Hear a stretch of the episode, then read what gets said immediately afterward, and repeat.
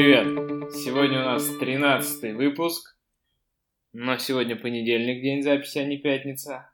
И мы сегодня поговорим о том, кто с нами. С нами сегодня практически все из последних составов. Вадим иногда к нам заходил, вот сегодня не зашел. А так, Антон здесь. Привет. Саша здесь. Привет, привет. Даня здесь. Привет. И Митя тоже здесь.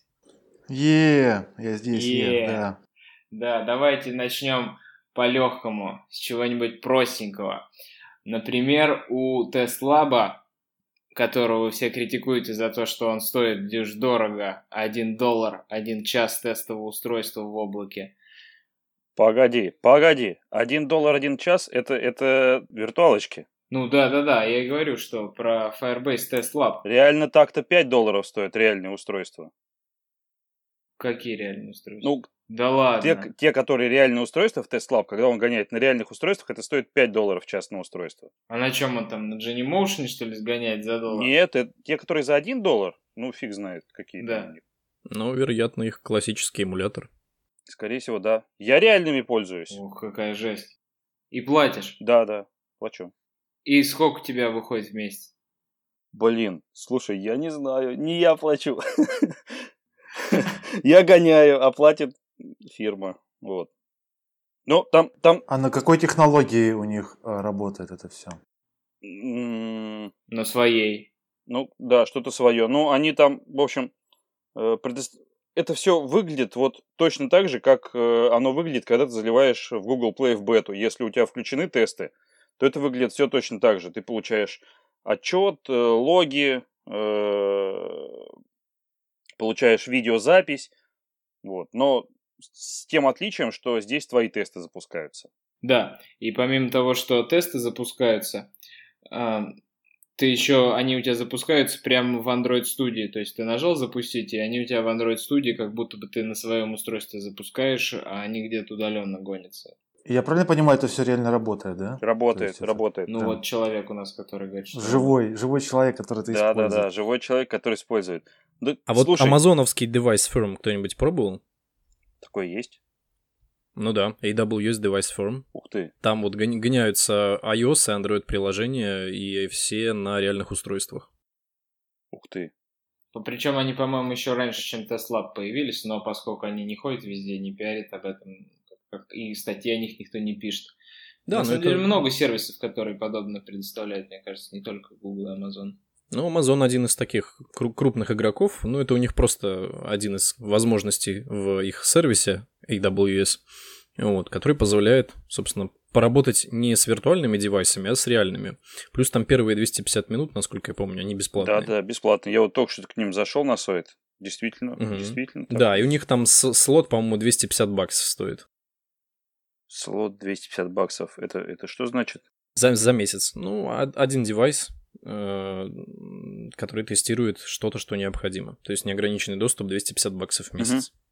Либо по факту использования можно оплачивать, насколько я Мгм. помню. Вот. То есть это да за одна из альтернатив. 250...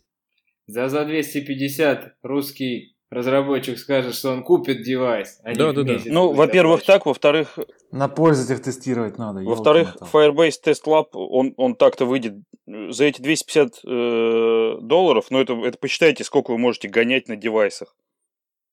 Это, это, это у вас по 5 долларов, это 5 девайсов 10 часов. Да это, блин, обтестируешься на месяц. А что ты там тестируешь? Ты там инструментальный тест Да, запускаешь, да, да? да. Просто вот он прокликивает на мокнутом бэкэнде, прокликивает и смотрит, что все там прокликнулось, перешел куда следует. Так, и сколько тебе времени занимает вот это прокликивание, то есть, ну, вот, э, все тест-кейсы прогнать? Ну, минуты 4 на каждом девайсе. Ну, то есть, И насколько сильно тормозит бэкэнд, да? так я же говорю, это мокнутый. А, намокнутый у него, да, у него как ют- ютвони-твони сделано, да, я так понимаю? Мокнутый за затычка вместо репозитория или уходит куда-то на тестовый сервер? Нет, не на тестовый сервер, это, это именно вот затычка в коде, что я выдаю те результаты, которые мне нужны. Потому что, Но это стаб. стаб. да-да-да, потому что Чтобы не тестировать сервер. Да, не надо тестировать сервер. Это, во-первых. Во-вторых, э, на этих тестовых девайсах интернет плохо работает иногда.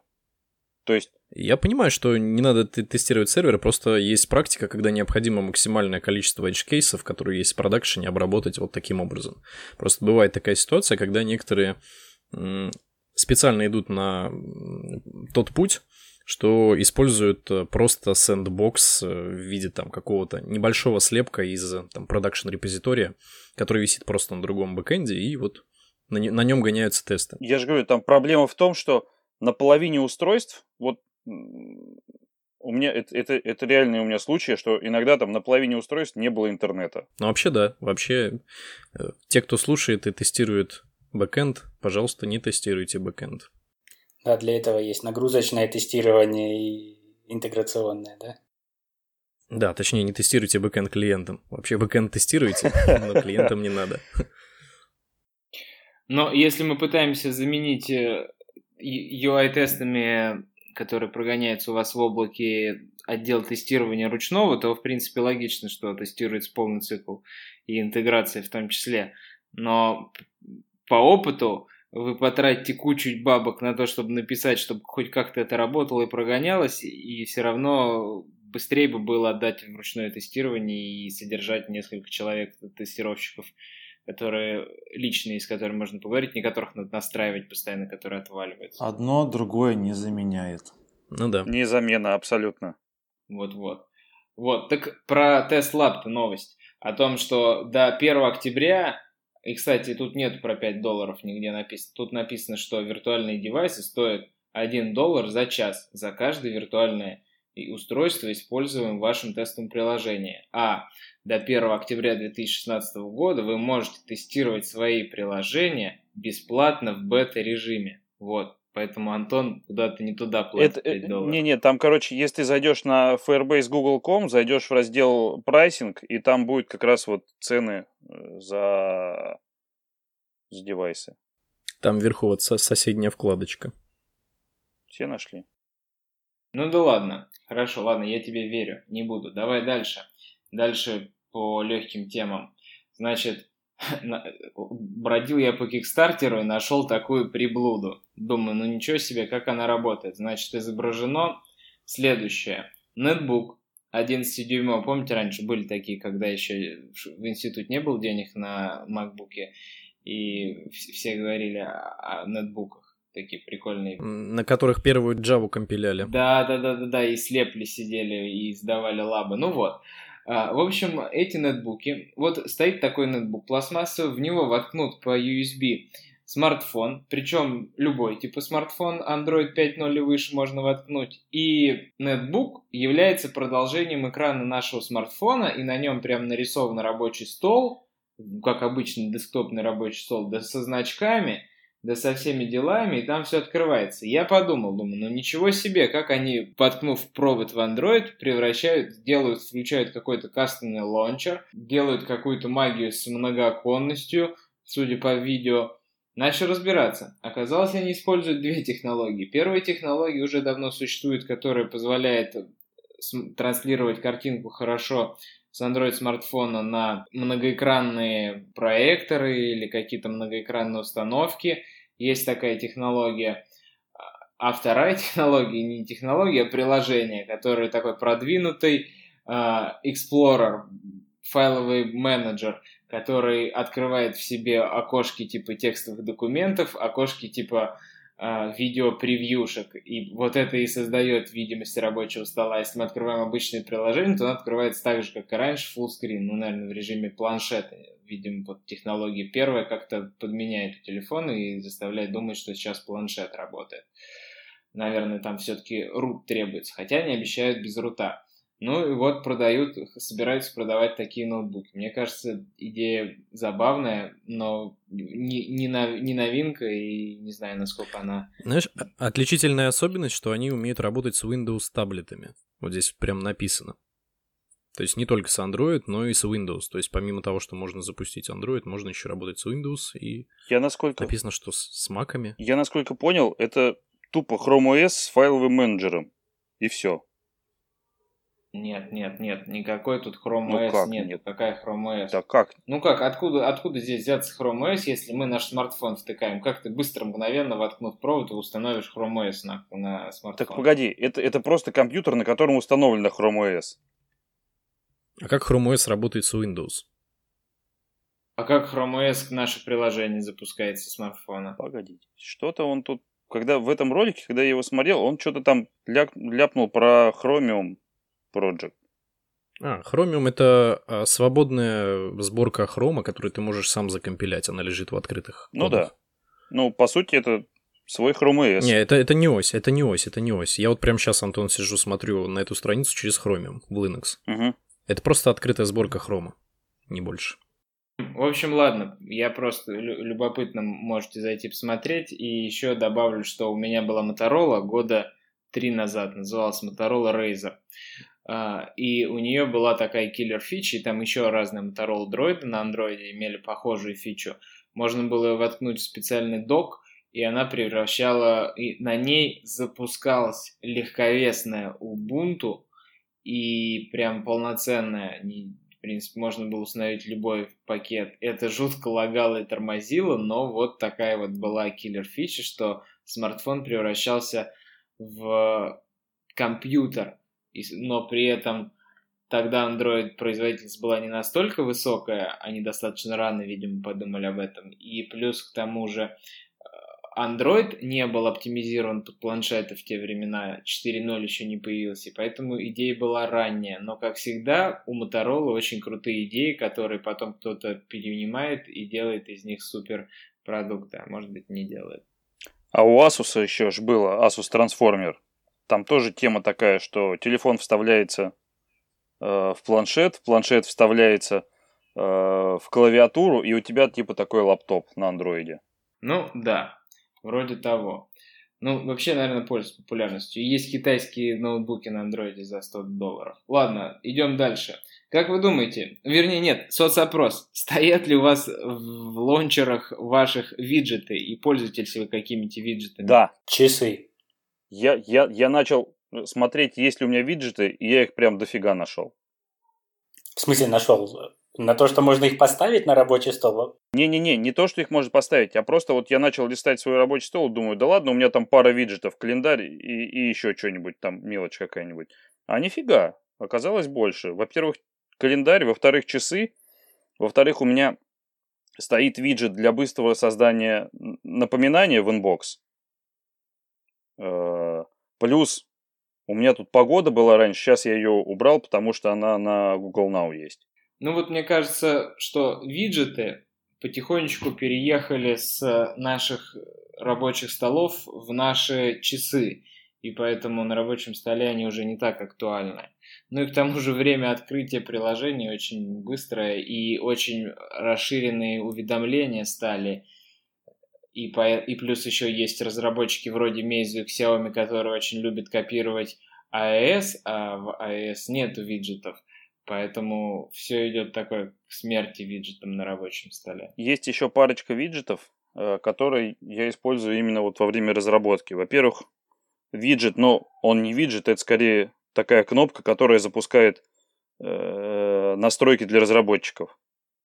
Потому что я, я, я, конечно, в идеале хотел какую-то штуку, которая э, выключение экрана при зарядке переключает. Потому что оно на работе нужно, дома не нужно. И еще у меня стоит виджет, называется Multi-Icon. Это такая штука, которая, на- в которую ты можешь вешать э, запуск там своих каких-то приложений. И что самый кайф, поскольку иногда приходится приложение с телефона удалять, потом заново ставишь, при раз- ну, когда что-то пишешь, что-то кодишь, дебажишь, и у тебя иконка не пропадает с ланчера. Она остается. Ты такой снес приложение, тычешь в иконку, оно не работает, ты пишешь гневный отзыв, да, такой на Google Play. Ну, это если не ты разрабатываешь приложение. Ну, ну да, да. Если не я, то да. Мне кажется, должен быть Gradle Task, который устанавливает иконку на рабочий стол. Стопудово. Сейчас мы к ним перейдем. А, я добавлю от себя, что те, кто обновился на Android N, не забудьте, что у вас вверху можно настраивать порядок иконок быстрого запуска там фонарика, Wi-Fi и 3G. И там же есть два пункта, связанных с разработкой. А, по-моему, начать профилирование GPU и отображать границы элементов. Если бы они еще overdrow показывали бы, была бы третья иконка, вообще было бы великолепно. Угу. Ну, и, кстати, кстати, я еще не видел ни одной новости, там, чтобы появилась какая-то кастомная иконка, ну, чтобы кто-то тоже что-то разработал и воткнул. Ведь API же есть, странно, что еще ничего нет. Интересно. API есть? Да. Да, да. О, круто. Так, перейдем теперь к DOS моду. И мне часто пишут вопросы ребята знакомые. Расскажи там, что там в DOS мод в последних версиях, какие ограничения на самом деле есть. И вот статью написал один парень, очень хорошую, которая полностью рассказывает, во-первых, как живет телефон в доузе Lollipop, ой, Marshmallow, и чем отличается в, Нуге, в Нуге Doze мод от Marshmallow. Ну, там, в принципе, отличия не такие большие. Там теперь оно гранулированное. Сначала легкий доуз, потом глубокий доуз. И он теперь не сильно смотрит на то, что у нас девайс не шевелится, и включает доуз мод даже когда шевелится. И все почему-то, когда начинаешь рассказывать про Doze Mod, разработчики начинают плакать, горевать, что у них ничего не работать будет. Но вот, не знаю, мой пользовательский опыт показывает, что ничего плохого Doze Mod не приносит. Все приложения, которыми я пользовался и которые доставляют информацию через push, также push вовремя приходит. А если они делали что-то еще, но мне, наверное, и не нужно было, чтобы они это делали, пока он у меня лежит в кармане выключенный, поэтому проблем я не испытываю. А разработческий опыт что говорит? Из того, что ты, из того, что ты разрабатываешь, у тебя есть какие-то приложения, которым прям вот, ну надо, надо. Просто у меня такого нету. У меня пока пользователь пользуется, все, все хорошо. У меня такое есть. Пользователя пнуть, мы ему там пуш шлем, он тоже все отработает, все круто. Ну, ты тогда давай расскажи, раз у тебя есть. Uh, ну, так а что рассказывать? Uh, антивирусное приложение любое, оно должно работать в, uh, во все моменты времени, причем оно связано с B2B, да, то есть это endpoint security некоторый такой, который завязан на политике в security центре, да, то есть админ тебе что-нибудь там сидит в консоли у себя там на компе поменял настройки политики, у тебя девайс в DOS моде, да, то есть как бы и в этот э, момент у тебя политики не применяются до тех пор, пока устройство не проснется, не синкнется с сервером, вот, и все. Причем э, я, ну, как бы э, много есть забавных ситуаций, ну, с дозом, да, то есть самое забавное было это то, что вот high priority push, если его послать, он не выводит э, девайс из доза. То есть э, там в чем прикол? Ты можешь получить wake log, вот, но если ты посмотришь э, в состояние э, устройства, в котором оно находится, вот стандартный там ADB, не девайс степ, а девайс, я не помню, как он там называется, ну, короче, информацию получить, в каком сейчас состоянии в как, э, доза находится устройство, он тебе покажет, что он находится в глубоком дозе. То есть, как бы, когда тебе приходит пуш, ты можешь получить некоторый wake якобы, типа, разбудить свое устройство, но при этом э, конкретно из доза устройство не выводится. Но вот на примере сейчас скажу. Если у тебя есть э, alarm manager, да, вот, и ты использовал методы какие-нибудь там set exact, там, или set э, allow while idle, вот, ну, вот эти методы, которые позволяют вроде бы работать с дозом, то даже если ты log свой получил, они не, не отработают. То есть manager в этот момент нифига не знает о том, что ты получил log, твое приложение, в котором ты же ставил алармы, как бы, и алармы не сработают. Они сработают только в следующем maintenance window. Вот, как бы, то есть там много разных приколюк, связанных с дозом есть. Ну, вот так. Слушай, ну вот чувак в статье пишет, что если ты Firebase Cloud Message отправил push, то ты временный доступ к сети получишь. Ну и по идее так-то ты... Да, ты получишь временный доступ к сети, но, допустим, если у тебя были какие-нибудь задачи, поставленные в Job Scheduler или в Alarm Manager, вот, э, они не отработают, хотя девайс вроде как должен проснуться. То есть ты получил wake log, просто вот ты можешь его получить, когда тебе high priority push пришел. Погоди, а зачем тебе их отрабатывать? Ну, ты получил доступ к сети, сходил, получил новые политики, все, они у тебя лежат. Когда отработают, тогда отработают. Нет, это да, понятно, как бы, но есть, допустим, э, ну, стандартный такой кейс вот в приложении, да, это вот э, сканирование, предположим, по расписанию, либо еще что-то по расписанию, то есть там раз в 10 минут у тебя выполняется там быстрое какое-нибудь там сканирование на предмет э, малвари какой-нибудь, который у тебя туда попало. Вот, и оно не отрабатывает, то есть, потому, ну, как бы, и либо оно должно отработать, предположим, в момент пробуждения, понятное дело, либо когда у тебя вот этот момент, ну, короче, когда это окно а, у тебя появляется, когда устройство пробуждается. Но еще там куча разных приколов, связанных с дозом, в том, что у тебя, предположим, а, приложение, как там написано, да, в документации, ну, не может просыпаться чаще, чем раз в 10 минут, ну, стандартно в дозе. Вот, и если ты, допустим, нафигачишь в Alarm менеджер задач, ну, несколько, предположим, одна у тебя должна выполниться вот там в 12 часов дня, предположим, вторая в 12.05, третья в 12.15. Вот, так вот у тебя выполнится та, которая в 12 часов дня, потом та, которая в 12.05, она не выполнится, потому что она уже не попадает в окошко 10-минутное. Следующая выполнится, предположим, задача, та, которая в 12.15. А та, которая должна была выполниться в 12.05, она отложится до, ну, на следующую как бы окно. То есть должно будет выполниться через 10 минут. И вот если она попадет в те самые 12-15, да, когда обе задачи выполняются, все ок. А если не попадет, то ты можешь таким образом э, попасть в гонку, грубо говоря, за этим окном. То есть у тебя одна задача сработала в это окно, да, то есть она Exact этот сработал, аларм менеджер, он пробудил устройство, задача выполнилась. Следующая задача, которая должна выполниться, она там, предположим, не попадает в этот 10-минутный интервал, она не выполнится. Потом та задача, предположим, периодическая, которая у тебя выполнилась, она опять выполняется через 10 минут. А та, которая у тебя должна была выполниться, предположим, через 11, она опять не выполняется, потому что она опять в пролете, то есть как бы этого окна. Вот, то есть мы столкнулись с такой проблемой, что вот там была задача, которая 10-минутная, вот она выполнялась как бы и по, так хорошенько подгаживала всем остальным задачам, как бы, которые просто не попадали в это окошко и вообще не выполнялись. То есть поэтому DOS это такая хитрая вообще на самом деле вещь. А почему антивирус не может запросить доступ на whitelist? Ведь это же, по-моему, такая core утилита, которая должна въедаться да, в телефон. она может, но как бы если ты почитаешь документацию как бы к этому whitelist, то у тебя в принципе ничего как бы э, этот whitelist не дает. Он тебе не дает э, доступов ни опять-таки к alarm шедулеру, ни к job шедулеру. Они как не выполнялись, так и не выполняются. Единственное, что у тебя, по-моему, есть в этом whitelist, ты можешь поддерживать э, сокет, ну то есть какое-то интернет-соединение у тебя поддерживается. То есть в whitelist у тебя автоматом висит GCM, да, то есть поэтому он у тебя и может... А, ну GCM как раз и работает. Могут ходить пуши, да, то есть как бы если ты пихнешь туда свое приложение, ну ты, да, вот ты можешь как бы держать коннект, но... А если ты закинешь туда свой сокет, например, захочешь слушать свой сокет, не GCM? Не-не-не, а да, он будет работать, да, да, да, то есть будет, он да? будет работать, но опять же таки говорю, то есть вот эти job scheduler, alarm менеджеры, они не работают, они как, как продолжали работать в режиме DOS, так и продолжают, то есть любые вейклоки ты можешь получать там не чаще раз в 10, 10 минут, ну то есть это мне, знаешь, что-то напоминает, что-то э, шедулит э, Threadpool Executor, который также в случае, да, если да. ты набомбил туда тредов, он там что-то отрабатывает с какой-то периодичностью. Вот что-то наподобие того они и сделали.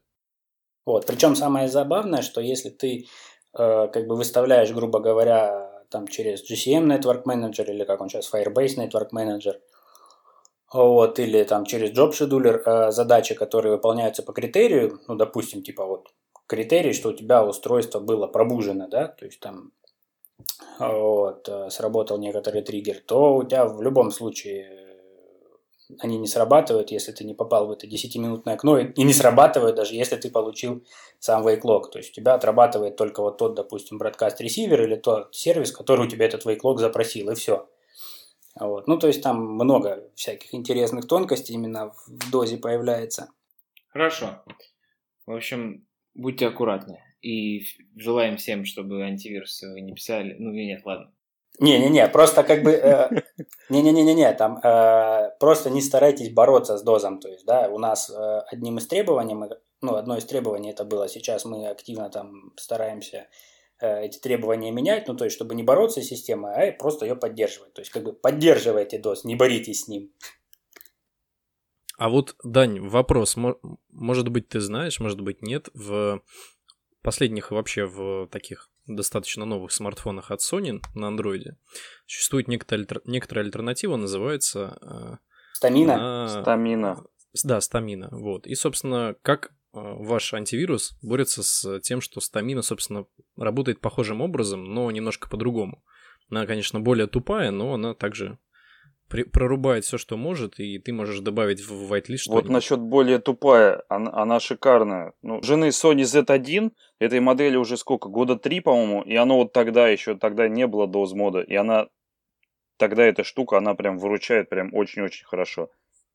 У меня то же самое. У меня э, по, по, включен на постоянной основе э, стамина, и у меня батарейка держится порядка двух-трех дней. Причем там есть еще режим супер стамина, но он вообще вырубает все, э, там, максимально делает телефон примитивным, оставляет звонилку, смс камеру там, и радио. Nokia 3310, да?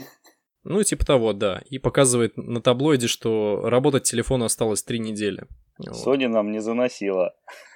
Ну да, да, да. Я имею в виду, что вот как э, работает у тебя? Вообще без понятия. То есть э, мы кастомные такие штуки, ну, стараемся поддерживать, э, но особо там за ними не гонимся. Ну, то есть у нас там, допустим, вот из недавних таких забавных проблем были всякие э, на том же Asus, э, Xiaomi, у них есть э, хитрые таскиллеры свои, да, которые там просто у них накручены да нельзя какие-то, то есть там они выносят э, просто э, сразу приложение фактически. Ну, как бы, понятное дело, антивирус штука такая достаточно жрущая ресурсы, особенно когда запускается там какой-нибудь скан.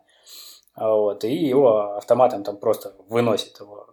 Вот, и с этим, да, мы пытались бороться. Kill минус 9, да? Да, да, да, то есть вот прям реально, мало того, что kill минус 9, так если у тебя там какой-нибудь стики сервис висит, неважно, даже foreground сервис, они его все равно выносят.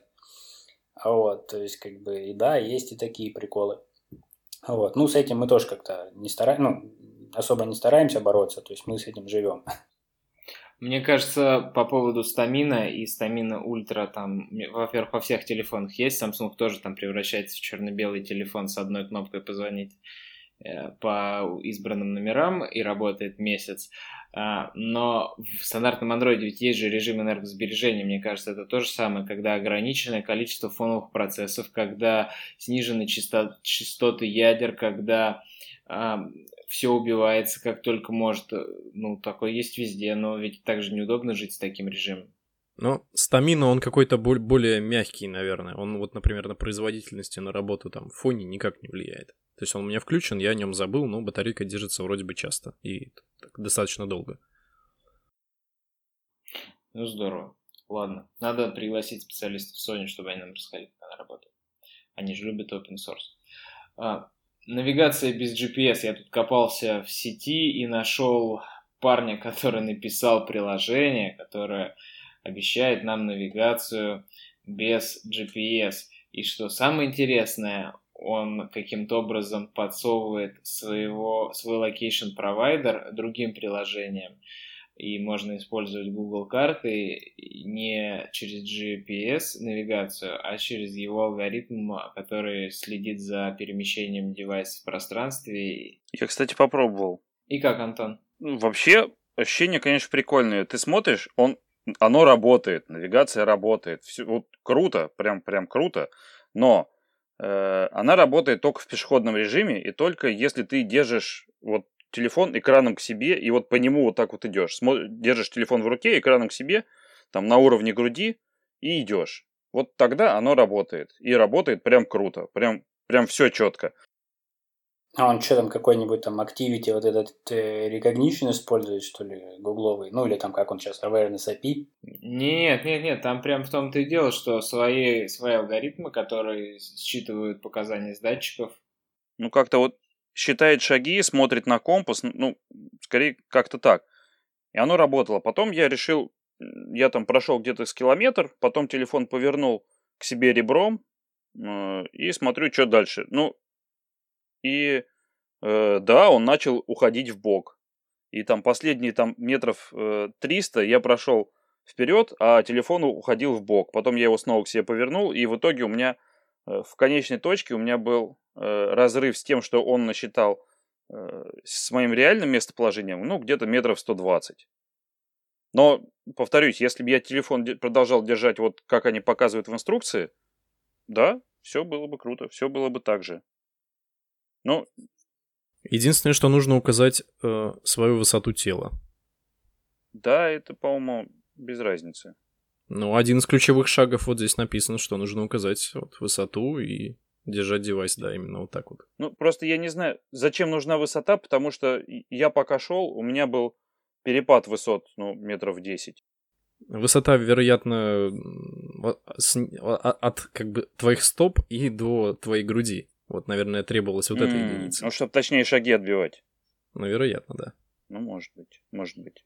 Мне больше интересно, как он подменяет провайдер для Google карт. Вот я руки не дошли посмотреть, забыл, и сейчас вот думаю, надо в Сарсы все-таки сегодня зайти. Глянуть. Да, там же есть тема такая, что когда ты отлаживаешь место, свое местоположение, ты можешь подменять. Это ж не проблема. Заходишь э, в настройки для разработчиков, там включаешь, что разрешить э, да-да-да, Allow Mock Location есть такая штука там. Да, да, Allow Mock Location, и тогда э, приложениям, которые это делают, разрешено делать мокнутый location. Просто Google Maps, он, как и большинство других приложений, он это поддерживает. Но когда они мокнутые, то ты в своем провайдере, ты об этом можешь узнать. Ну, когда ты разрабатываешь, получаешь местоположение, ты можешь узнать, что оно мокнутое. То есть ты, если тебе нужна от этого защита в твоем приложении. Поддерживаю предыдущего оратора. Он полностью ответил на вопрос. Хорошо. Ну, интересно в любом случае. Кто любит алгоритмы, там точно что-то интересное с перемещением используется. Я не видел, по крайней мере, раньше реализации подобного. Так, ORM Lite 5.0 вот этого я от старины Грея не ожидал, что он возьмет и обновит ORM. Может быть, потому что там кто-то им пользуется активно в, может быть, не мобильном мире. Но тут прям... Да и в мобильном мире очень много пользователей до сих пор. Ну да. Что-то мне подсказывает, что это сборка pull реквестов просто. Каких-нибудь, наверное, которые накопились вот за эти три года. Очень похоже, очень похоже, потому что... Там было три pull реквеста год назад. Концепция, вот которая здесь везде описана, что в Core, что в GDBC, что в Android, она как бы просто... Видно, что накидали пачку каких-то реквестов и запрувили их. О том, что это pull реквесты, можно просто включить поиск по странице по слову thanks. И, и сразу видно здесь в каждой строчке thanks, uh, thanks to этот, thanks to этот и так далее. Ну, то есть оно все вот, вот сборная солянка. Или багфиксы, или какие-то просто pull реквесты с фичами. Да. Formlight RIP. Не, ну дождались, что теперь можно из Мави на последнюю сборку это не собирать самому. Вот, хоть. Как бы. Ну, удобно. Да, да, да. Не из джетпака. В любом случае, ну, да, да, те, кто использует ORM Lite, хороший повод обновить на постабильнее, по надежнее, может быть, какие-то пару новых фишечек этих мелких кому-то пригодится. В любом случае, приятно, что поддерживают чуть-чуть, чуть-чуть. Так, что тут у нас на очереди? После Рема J-Rebel. Так, про J-Rebel. А давайте поговорим про J-Rebel в следующем выпуске. Мне кажется, рано говорить про J-Rebel. У нас есть как раз-таки некоторые подвижки по этому поводу. Да, давайте перенесем. Да, так, значит, вот на Reddit собрались ребята уже давно и публиковали Gradle таски. 11 месяцев назад был тема поднята, и я думал, тут накидано будет, ну, прям море Gradle тасков. На самом деле тут штук 10-15, может быть, каких-то тасков, и таких супер каких-то клевых я не увидел. Ну, все банально, там, что-нибудь там с гитом сделать, или там файлик куда-нибудь переместить, а что-то там прям вау, как я до этого не додумался, у меня такого не было. Прям а вот все жалко. собирали на Maven э, Android проекты и деплоили их себе на девайс? Было такое? Когда Maven SDK деплоером сначала Ну, ставить, вообще, в принципе, ну... там, когда Gradle, Gradle особо не был распространен в Android инфраструктуре, кто-нибудь вот Maven пользовался? Конечно. Я пользовался Просто вот тоже, да. Э, мне все-таки кажется, что вот, вот такая вот возможность э, развязать руки, например, в сравнении с Мейвеном, она дает возможность прям там наколбасить кучу всего лишнего. Вот как-то э, с точки зрения того, что Maven декларативен, он как бы несколько сдерживает пользователя в описании того, что он хочет сделать э, с точки зрения там подходов э, и в силу ограничений Maven. А вот Gradle прям дает просторы и возможности к фантазии, что как раз может поиграть не самым лучшим образом.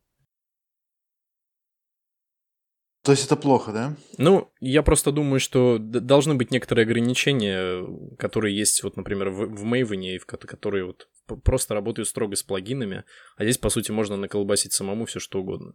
И любой может взять, зайти, заправить и сделать все, что ему там требуется. Вот. Так, а мне кажется, наоборот, это очень хорошо. Ну, хорошо, наверное, до, до, какого-то, до какой-то степени.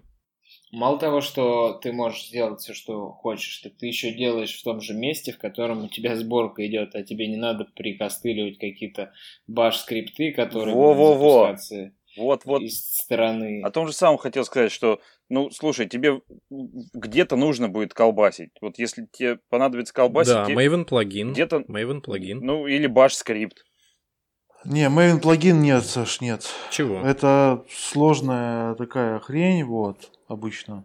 Ну, Э, там достаточно нормальный API. По сравнению с легкостью, с, как- с какой легкостью ты это делаешь в- с Gradle, э, Maven плагин далеко. Собственно, той, та основная причина, почему Gradle и появился, и выстрелил, да, это, собственно, его легкость э, кастомизации всяких штучек, императивность. Вот. А вот эта XML тема и Maven плагин при, сбоку, в итоге все закончилось тем, что все писали баш-скрипты. Не, ну, конечно же, advanced юзеры, да, вот типа тебя, они вот такие как бы по фэншую делали. Но тоже это э, время э, забирало. Фэншуйные скрипты. Е- Естественно, естественно. Просто я говорю, что вот м- можно наделать всего чего угодно. Просто вот это если э, надлежащим образом ревьюется, то как, как этот э, Gradle скрипт там, эволюционирует с каким-то течением времени, то это окей. Просто тут, тут в всяких соседних подкастах шли всякие дебаты по поводу там Maven против Gradle и прочие-прочие штуки. Единого мнения как бы нет, просто, наверное, вот как раз-таки это одна из самых таких трейдофов, которые необходимо выбрать, либо много, много букв в виде XML, либо меньше букв, но возможность писать все что угодно. Вот. Это я просто к чему говорю? Это я говорю к тому, что э, есть просто две параллель- параллельные вселенные, которые вот так или иначе вместе как-то живут. Вот. И все Ну, плюсы и минусы. Спасибо Гуглу, что сделал за нас этот выбор. Ну да. Кстати, что там, Gradle собирается на Kotlin, да? А, В общем, э, ситуация следующая. Сейчас вот как раз вышел Milestone 2, э, в котором они уже немножко пофиксили то количество проблем, которые у них там было со сборкой. Но в третьей версии э, Gradle плагина мы ожидаем как primary language э, для написания скриптов Kotlin. Соответственно, я вот тут вот вброшу потом шоу-ноты презентацию, как э, Ханнес Доктор показывает о том, что э, вот как просто писать плагины на Kotlin, как просто описывать э, Kotlin Gradle скрипт, как бы это странно не звучало. Вот. И можно сказать, что он будет работать несколько быстрее. Вот. Ну, в общем, да. В общем, скоро мы увидим это в свет.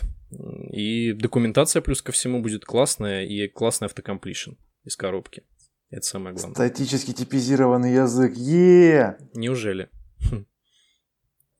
Да, Я тут, кстати говоря, новость. Это э, повод освоить Kotlin даже тем, кто еще ленился его освоить. Не, мне кажется, не повод.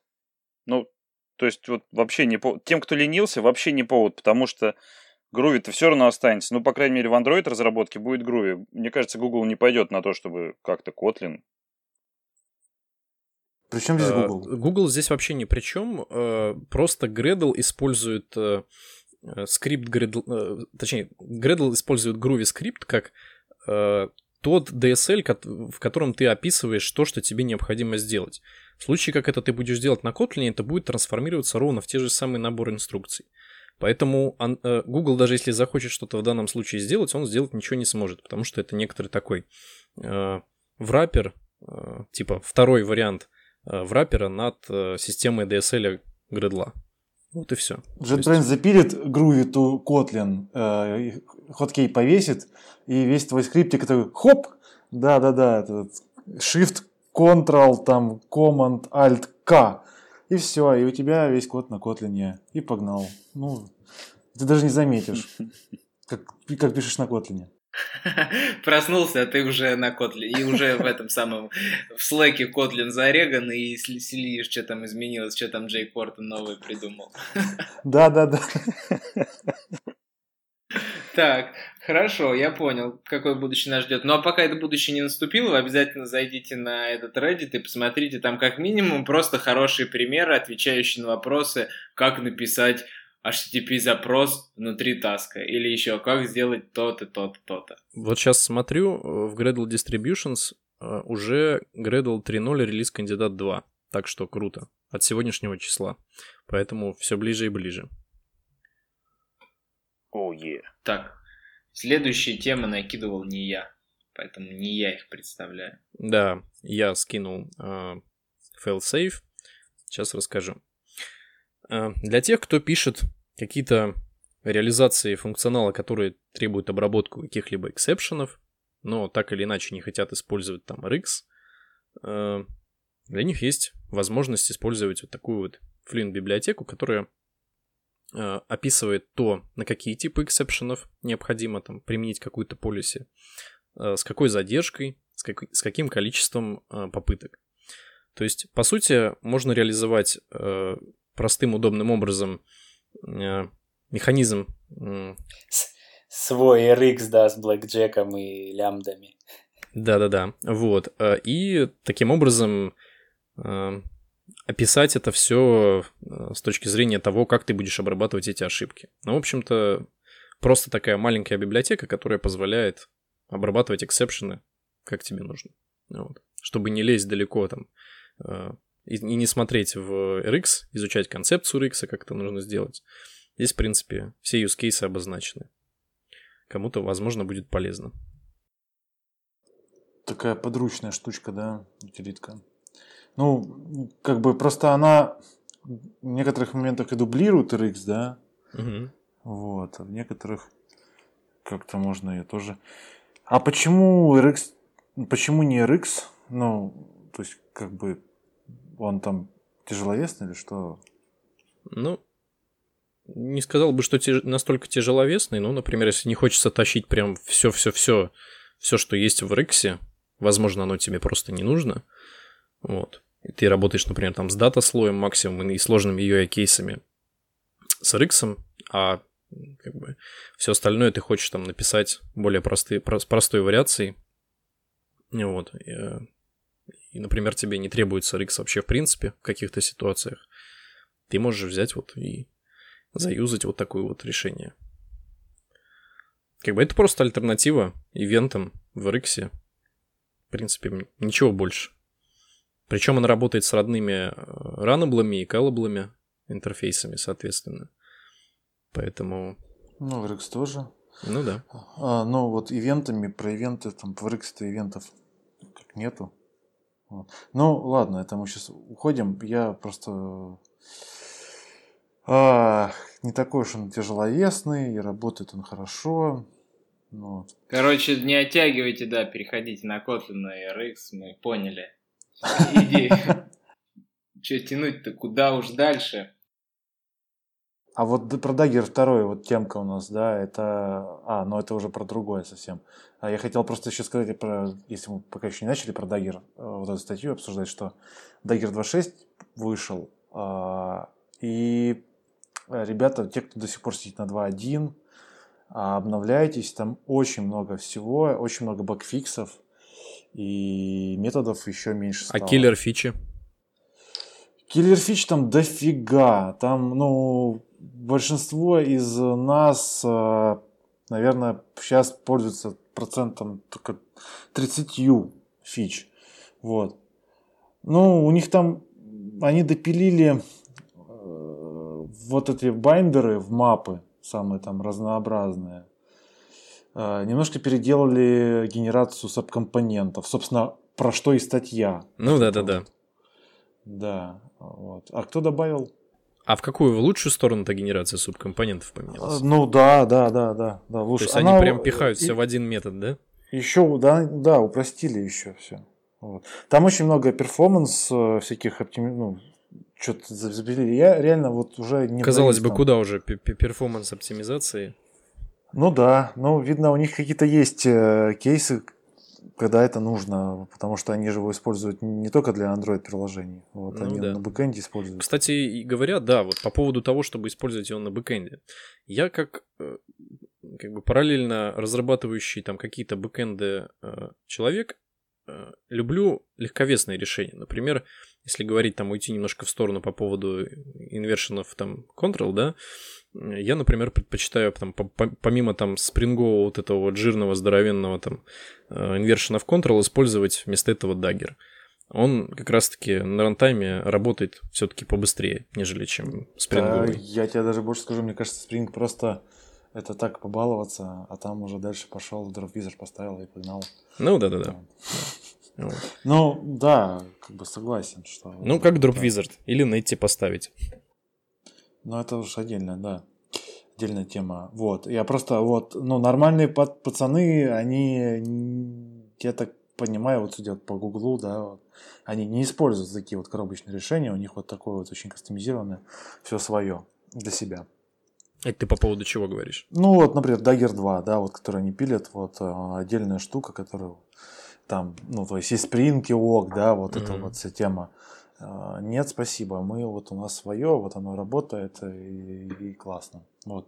Это, кстати, тоже почему-то, мы же хотели поговорить на этом же свете следующей темы, а, про транспортные уровни, да, Ну про- да, да, да, да. Это уже что мы не накидали ничего, да? по- Ну, потихоньку заходим туда. Но я там накидал про протобаф и про третий, то, что они вот при- ага. при- пришли к нам и некоторые неординарные, неоднозначные мнения по поводу него уже высказали. Тут люди в Твиттере бурные бурления и набрасывания на вентилятор уже А что говорят? были. Ну, в первая самая такая спорная штука с... э, Давайте вообще начнем с того, что такое протобаф, да? А не, а давайте сейчас вот про Дагер сейчас скажем по-быстрому, вот, договорим еще. Короче, у нас тут кто-то кинул э, статейку про Dagger 2. Почему я Это начал я. говорить? Это я кинул. Да, это Саша. Вот про то, что благодаря сабкомпонентам можно уменьшить э, количество методов прям там конкретно. Это правда, чистая. Пользуйтесь э, сабкомпонентами. Да, экспоненциальное уменьшение количества методов будет. Но не всем сабкомпонен- сабкомпоненты могут подойти, потому что если все плевались от а, компонентов, вот, что там как-то не очень красиво все, то с сабкомпонентами еще все не красиво. То есть не так все красиво. То есть они для сабкомпоненты, компоненты, они для разных как бы вещей. То есть компонент действительно разделяет между компонентами. Вот, то есть компонент не имеет доступ э, к э, зависимостям другого компонента, да, от которого он зависит. А сабкомпонент может иметь доступ. Соответственно, ну, это надо понимать. Если вам это ок, то пользуйтесь, то можно это делать. Ну, в целях оптимизации, да, на безрыге и рак щука взял и использовал. Так что, ну вот, ребята пользуются. Я, честно признаться, я сам использую только сабкомпонент. А вот, кстати говоря, по поводу такой вкусовщины, э, кто как э, реализовывает свою зависимость? Через provides или через конструктор injection? Поднимите руку. Конечно же, надо... Это не вкусовщина, Саш. Это не, не вкусовщина. Это вопрос, правильно или неправильно. Правильно ну да, давай так, через давай конструктор. так. Да, да, да. Неправильно через provides. Provides используется только, для, только в тех случаях, когда э, ты не имеешь доступ к жизненному... Ну, ты не можешь подступиться к конструктору, да, вот. Циклу вообще и к инстансу. Мгм. Ты вот, да, ты тебе... Ну вот, да, к сторонние, как бы, этот, Google не дал нам доступ к конструкторам, и мы не можем этого ничего делать, вот, это вот так вот организовано, вот с этим мы живем. Вот там, да. И, из-за- е- и самое главное, нужно э, указать, что э, если тот, тот, кого мы хотим запровайдить, он final, то есть мы не можем от него отнаследоваться. Допустим, то есть вот именно в таких кейсах провайдс, в принципе, будет достаточно правильно к применению. Но если это твой код, если это твой код, Не, Если final ты- класс какого-то там стороннего dependency, который Да, ты подключил, да. ты от него не можешь отнаследоваться и установить ему конструктор injection, соответственно. Вот. То есть вот такой кейс. Просто я видел достаточно многое количество реализаций, когда в коде чуваки просто берут, описывают через provides все свои какие-то реализации, которые они хотят куда-то заинжектить. Ну, они вот так разобрали эту тему, да. Но это потом будет им мешать, когда они будут писать тесты там. Да, то есть они явно указывают provides э, то, что они могут сами сказать, вот мы хотим заинжектить, заинжектить через конструктор. Вот. Как бы вкусовщина тут как раз-таки в том, что, наверное, нету какой-то явной и подробной инструкции вообще мануала по, то, по тому, почему э, необходимо вот писать конструктор injection в первую очередь, если ты это можешь сделать. Ну, э, есть мануал, э, это книжки по dependency injection от тех же самых, э, помните, вот этот чувак, который сделал Juice, э, Индус. Да, не да, помню, да. как его зовут. Робот Juice. А, не, не робот Juice, а Juice, который... А классический Juice, да? Да, да, угу. вот. Это, собственно, он там описывал разные dependency injection фреймворки, вот, и там... И ну, чувакам, которые сидят на Stack Overflow, я думаю, прочитать а. целую книжку, как бы, немножко тяжеловато. Ну да, но это все те теория, да, этого Да-да-да. И дипдайва такого, когда ты, мол, вот, там, в пару абзацев рассказал, почему это хорошо, почему это плохо. Ну вот мы для этого есть, слушайте нас. Ну, да. да мы про Дагер уже сколько, уже скоро год будем, как обещаем, выпуск записать, и все никак. Вот 2.6, кто разберет все фичи, то того будем записывать. Ну выпуск. давай, да, сделаем выпуск, прям пройдемся конкретно. Уже давно хотели же. Да. Да, да. Ну, там все фичи, то есть с, с 2.0, и, с 2.1 и 2, до 2.6, вот все фичи разобрать, что там как. Да, и, и рассказать как надо. Так, Все, почему, почему Данил молчит? Данил, как ты ничего не скажешь? Да я пока все-таки э, живу без даггера, не знаю как. И готовишь все на флейворах, да? Да, и готовлю все на флейворах, мне больше нравится. То есть, ну, реально, я вот пока не созрел, видимо, не дорос еще до даггера. Вот, наверное, у меня приложения просто все такие как бы простенькие, и там Dagger не требуется. И зато стек трейсы более понятные. Да. Ну, у меня в одном, в своем проекте я, я дозрел, начал встраивать Dagger, а на работе нет, у нас тоже, у нас тоже на флейворах. Окей. Так, ну давайте завершать разговор и поговорим о последней на сегодня теме, такой тоже который вас взбудоражил в прошлую пятницу. Это транспортный слой и протобуферы, и не протобуферы. Ну, что подводочка это прото, протобаф 3, что это, зачем?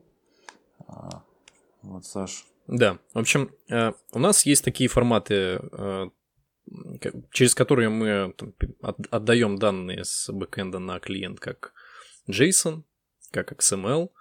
Но это все соответственно, human readable форматы, которые легко читаются человеком, э, что, собственно, накладывает некоторые ограничения с точки зрения количества этих передаваемых данных и, соответственно, скорости разбора этих данных. Э, есть второй тип э, транспортного уровня, который позволяет передавать данные в более компактном варианте, но не удобоваримых для чтения человеком, бинарные протоколы. К ним вот относится, как правило, протобаф, трифт фейсбуковый, но свое такое, свою популярность скорее больше завоевал протобаф. Вот. А, протобаф позволяет а, задокументировать а, в схему... Сорян, а трифт это разве фейсбуковый? Это же Apache. А, они, они, Apache, они зарелизились да? в Apache, да, но они разрабатываются Фейсбуком. Вот. Протобаф э, это такая, так скажем, изначально на, на, на начале своего этапа, этапа описания это текстовый файл, с форматом .proto, в которой ты описываешь э, те поля, которые ты э, хочешь, так скажем, сгенерировать в своем классе. Я немножко попозже объясню, как это генерируется. И в этом классе, э, в, этом текстовом формате .proto ты можешь описать название своих переменных, то опциональное оно, либо оно постоянное, либо это у тебя массив. И ты можешь задать также дефолтные значения.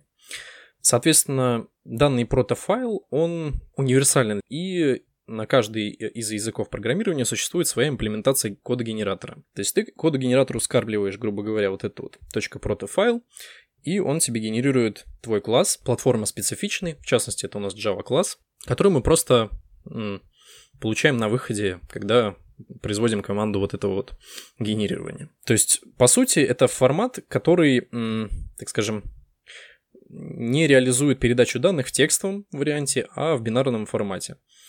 Собственно, вот э, буквально две недели назад вышел протобаф версии 3, что не получило неоднозначные такие оценки и неоднозначные мнения по этому поводу. А, самое главное было выпилены а, required fields, то есть все поля теперь по дефолту опциональные. То есть явного обозначения optional keyword как keyword теперь нету. То есть все поля, по сути, теперь optional. Вот, и начали там опять рассказывать про Java, это ошибка там на миллиард долларов, теперь вы делаете это снова в Гугле. Но по сути ничего не поменяется. Объясню почему. Потому что когда ты описываешь первую версию своего протобаф формата, да, окей, она у тебя содержит там optional, required поля, которые ты пытаешься как-то задизайнить и финализировать. Но потом, когда у тебя появляется необходимость заколбасить туда еще несколько полей, ты их можешь установить только лишь как optional, чтобы сохранить обратную совместимость передачи данных. То есть э, runtime парсер будет знать, что эти поля, они optional, и он не будет пытаться их Э, десериализовать в объект. Э, и вот начали, бу, начались бурления по поводу того, что, мол, чуваки, зачем вы это сделали? Но я считаю, что они сделали более правильно. То есть они уменьшили количество тезисов того, как реализовывается протофайл, и тем самым уменьшили количество бойлерплейта внутри вот самих протофайлов еще меньше.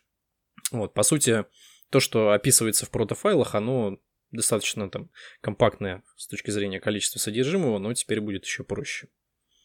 Вот как-то так. Так-так, хорошо, да. Собственно, вот это и все отличие, да, optional только. Ну, ну такое самое э, весомое отличие, да, но это optional.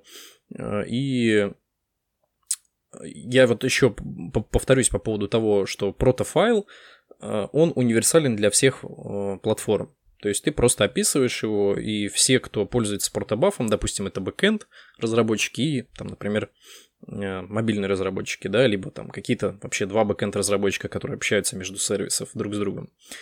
Э, они понимают друг друга, с, вот они отправляют вот, вот фа, proto файл друг другу, и они видят, что тебе придет в ответ замену.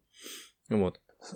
Саша, вот смотри, а я вот тут вижу на самом деле, э, ну вот что меня зацепило лично, угу. то что э, у него у Proto 3 появился JSON мэппинг, так называемый. Да, он вот еще, я, я не договорил, да, не дошел до этого, появился JSON мэппинг из коробки. То есть это, это тоже прикольная фича. Саша, а как это работает? Вместе с поддержкой JavaScript, кстати.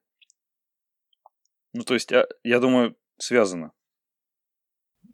Ну, не совсем, но сбоку, да, связано, чтобы обеспечить возможность сразу получать данные э, через, скорее всего, там какие-то платформенные JavaScript э, утилиты, которые есть по дефолту из коробки.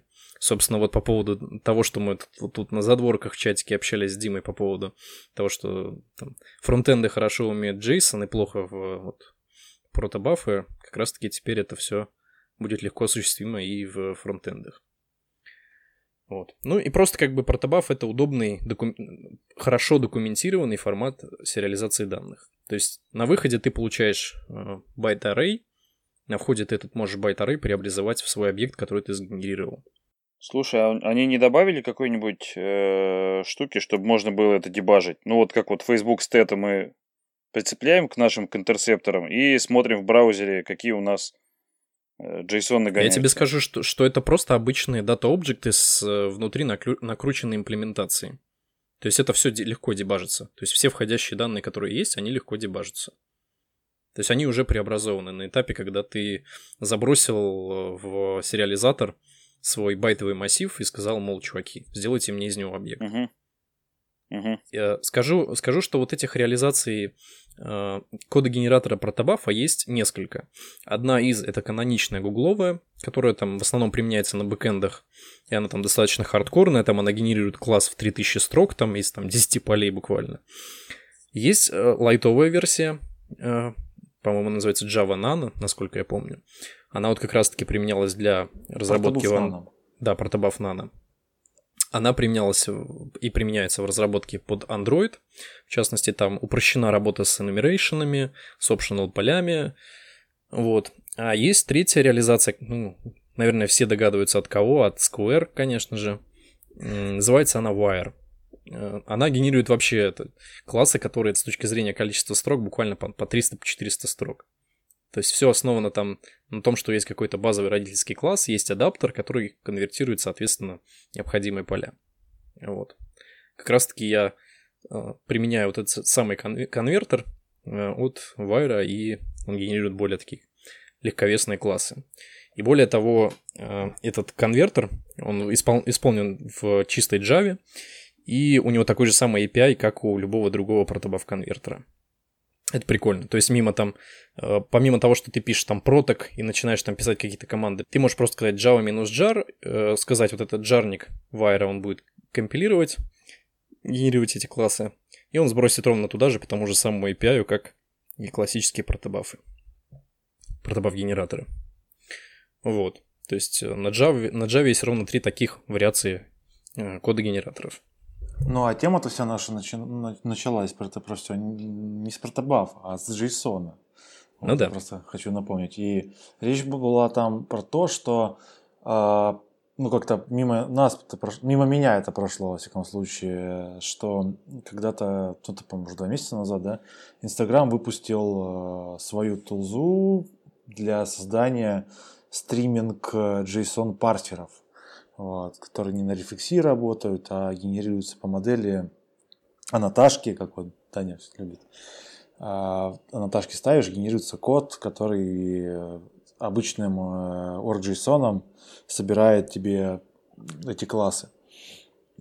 Вот. А потом Саша, собственно, и сказал, что а есть еще круче, есть Logan Square, который тоже умеет так. Вот. на самом деле я это все дело покопал, и получилось так, что Логан Сквер это просто реализация более эффективная. А, Джексона. Используя, да, использующая просто Джексон. Там он как-то через его стрим API. Да, через его стрим API Джексон намного эффективнее, потому что он умеет кэшировать, он еще разогревается. Uh-huh. А, вот. И, собственно, этот чувак, который напилил этот Логан Сквер, он сделал тест Собственно, этот тест меня очень сильно заинтриговал. Да-да-да, а, очень гит... такой жирненький. Вот, да, на гитхабе а, лежит, мы ссылочку прикрепим, а, этот тест. И там картинка была, а, скрин, скриншот э, приложения.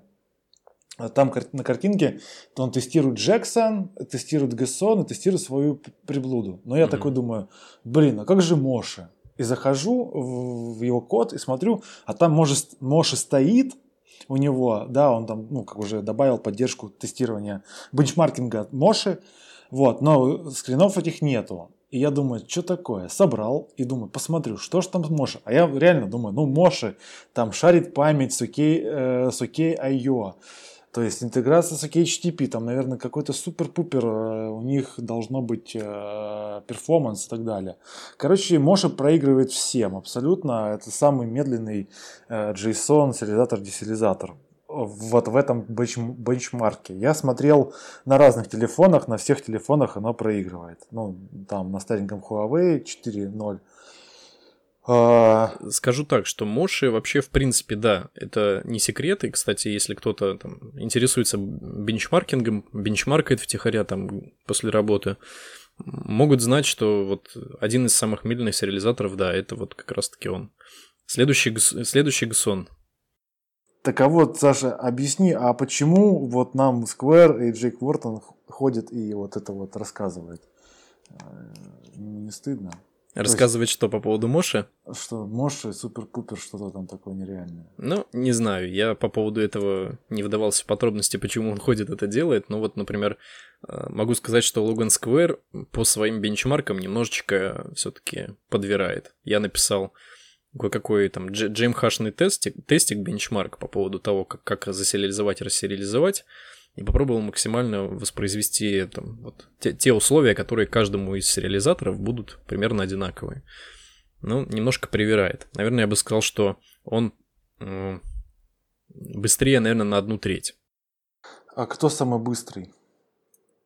Logan Square в данном случае. Logan Square. Не, ну там просто в моих-то тестах на стареньких э, девайсах, там они идут, ну, когда Джексон разогревается, вот, Мгм. там, не знаю, на третьей там итерации какой-нибудь, он на второй уже итерации, он, он реально начинает уже, он уже э, реально начинает делать этот Logan Square. То есть, ну, как бы, GSON, ну, он там чуть-чуть позади идет, но получается, что как бы все равно, я такой думаю, 90% проектов, я думаю, GSON достаточно. То есть, как бы главное, Слушай, что не можешь. знаешь, э, если посмотреть на то, что э, процессит э, Logan Square, в смысле те классы на выходе, которые он compile, annotation compile э, процессит, он э, делает ровно то, что бы ты сделал в Джексоне в Stream API, вот прям написал бы ручками. Как бы вот, вот не больше, не более чем. То есть он, он, по-моему, даже в константы не выделяет, он просто на рантайме проверяет что-то там, что у тебя Ну, приходит. Ну, это, понимаешь, все, все окей. Просто я сейчас вот так думаю, просто Logan Square это все равно premature optimization такой. Потому что, когда ты знаешь, что у тебя, например, там здоровенная такая портянка идет, то ты на GSON просто возьмешь, напишешь себе этот э, свой сериализатор. Type адаптер. Мгм. Type адаптер, да. И, и будет то же самое, не?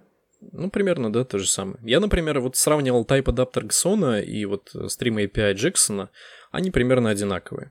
То есть они плюс-минус примерно одинаковые с точки зрения GMH-шного теста, и особо думать и гадать не надо. То есть либо вбухивать здоровенную там этот- Jackson в полтора мегабайта, там в, сколько там тысяч методов, даже уже не помню, или Xon. То есть я все-таки выбрал Xon и, и, и использую его уже давно, и, наверное, смысла нету переходить на что-то другое. Вот. Но это так, просто Logan Square это такая еще одна штучка, модная штучка, которая есть вот у нас в мире Android разработки. Ну и не только Android. Не только Android, да. Вот. Ну, короче, а, вот ты, кстати, ну ладно, тема уже, я хотел сейчас про Flat Buffers тоже поговорить, да. Flat Buffers, уже- да, тоже тема интересная. Ну да, потому что мы сказали про портобаф, просто есть а, а, а, аналог тоже Google Flat Buffers. Вот. Ну, на самом деле, Макалинс ты все сказал. Точнее, Макалинс и Джесси Уилсон, у них была переписка хорошая. Для тех, кто в теме, они уже все это знают. Вот. Но все-таки я хочу сказать, что протобаф, он, конечно, помощнее, посложнее, по, а, у него куча всего есть, чего, ну, вот особенно прото 3, вот это JSON, это, это просто ну, такой здоровенный шаг вперед.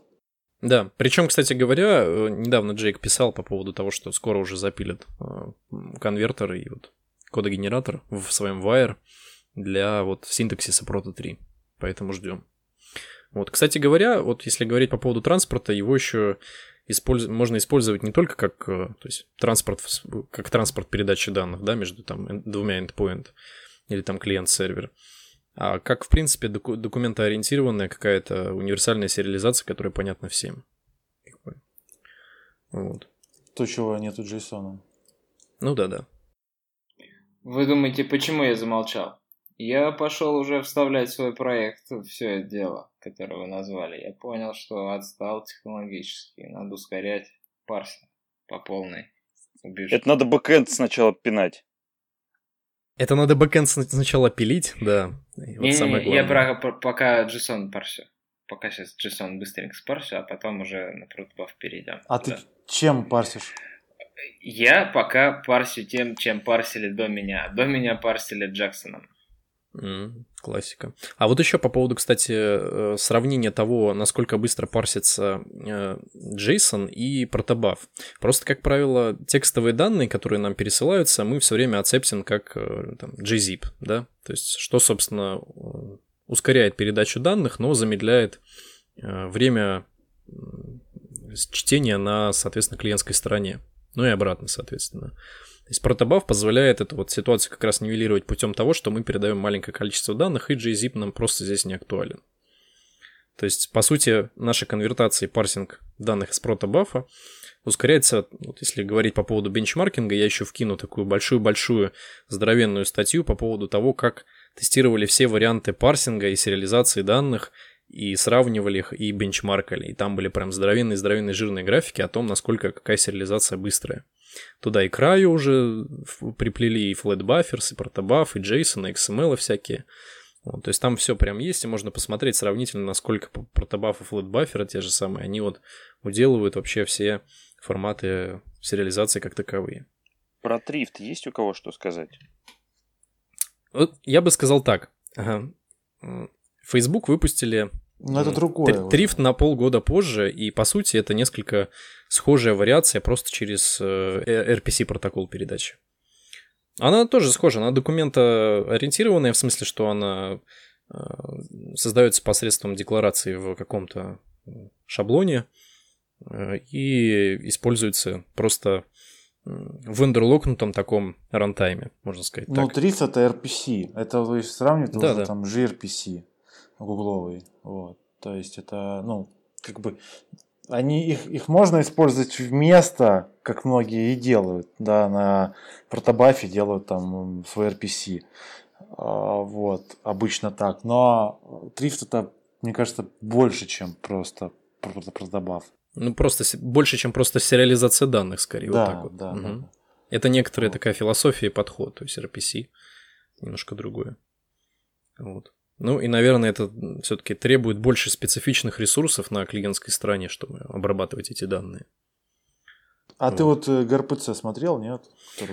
Слушай, я смотрел, э, ну и как-то он мне не приглянулся, честно. То есть, ну, есть и есть вот этот ГРПЦ, и как-то Особо я не вижу в нем плюсов, потому что, наверное, все-таки. Потому что надо HTTP 2 использовать, да? Ну да, HTTP пополам это еще, еще одна геморройная штука, которая всем предстоит, но скоро будет у всех. Кстати, у кого-нибудь на бэкэндах уже HTTP пополам уже стоит? Кто-нибудь уже через него работает? Какой коварный вопрос. Походу нет. Но я вот, кстати, впилил к себе там на Pet Project в бэкэнде вот, HTTP пополам. Ну, прикольно. Что изменилось? Ну, то, что это бинарный формат, не больше, чем. Но оно изменится, когда это внедришь какой-то реально большой проект с большой нагрузкой. Да, меньше трафика, как правило. Но и, и то это гребешь по полной там еще, наверное. Да. Ох, как мы раскочегарились-то не по-детски. Ну, на этом отпустим наших слушателей переделывать. Как всегда, как две недели приходит, и им приходится все переделывать. Ну, скоро идеальные проекты все слушатели должны начать делать, если будут соблюдать рекомендации э, участников подкаста. Хочу сказать спасибо всем. Сегодня хорошо записались. А, пожелать слушателям хорошего дня. На те вопросы, которые мы не ответили в комментариях, ответим в следующем. В частности, про RX Loader мы не забыли, мы помним, не попробовали еще. Вот. Пишите.